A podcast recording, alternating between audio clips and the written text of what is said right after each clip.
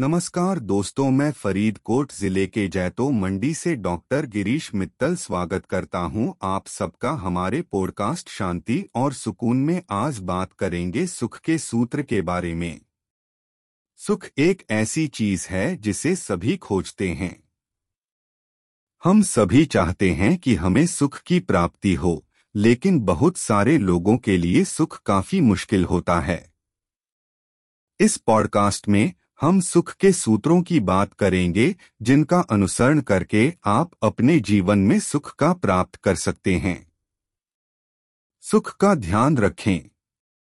सबसे पहली बात जो सुख के सूत्रों की शुरुआत करेगी है, ध्यान रखना है। आपको जो कुछ भी करना होगा, उसमें पूरा ध्यान लगाना होगा।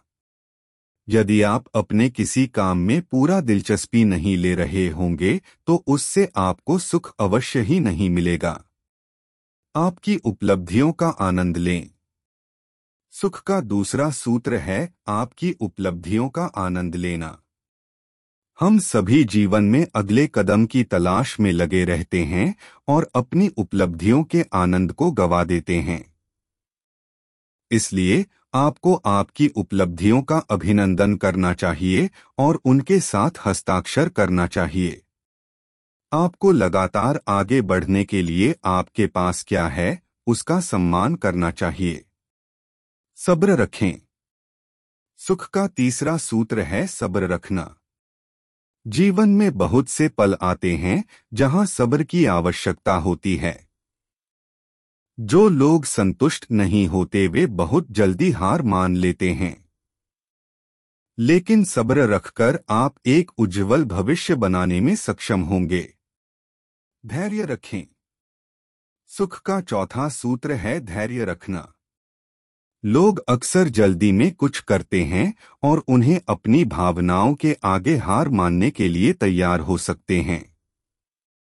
लेकिन सुख के लिए आपको धैर्य रखना होगा। आपको धीमेपन से काम करना होगा, ताकि आप गंभीरता से काम कर सकें और अपनी मुश्किलों से लड़ सकें। शांति रखें। सुख का पांचवा सूत्र है शांति रखना। अक्सर जब हमें दुख होता है, हम अपनी मन में समस्या को बड़ा कर देते हैं और अपने आप को क्षणिक सुख के लिए उपलब्ध कराते हैं। लेकिन यदि आप मन में शांति रखते हैं तो आप बहुत अधिक सुख का अनुभव करेंगे। ध्यान और मेधा बढ़ाने के तरीके सीखना चाहिए, जो आपको मन को शांत करके गहरी सुख महसूस कराएँगे।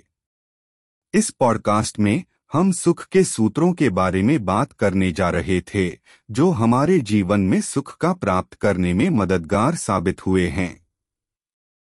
आपको ध्यान रखना आपकी उपलब्धियों का आनंद लेना, सब्र रखना, धैर्य रखना और सबसे ज़्यादा शांति रखना होगा ताकि आप सुख का अनुभव कर सकें। आप सबको मेरा पॉडकास्ट सुनने के लिए धन्यवाद और जय हिंद।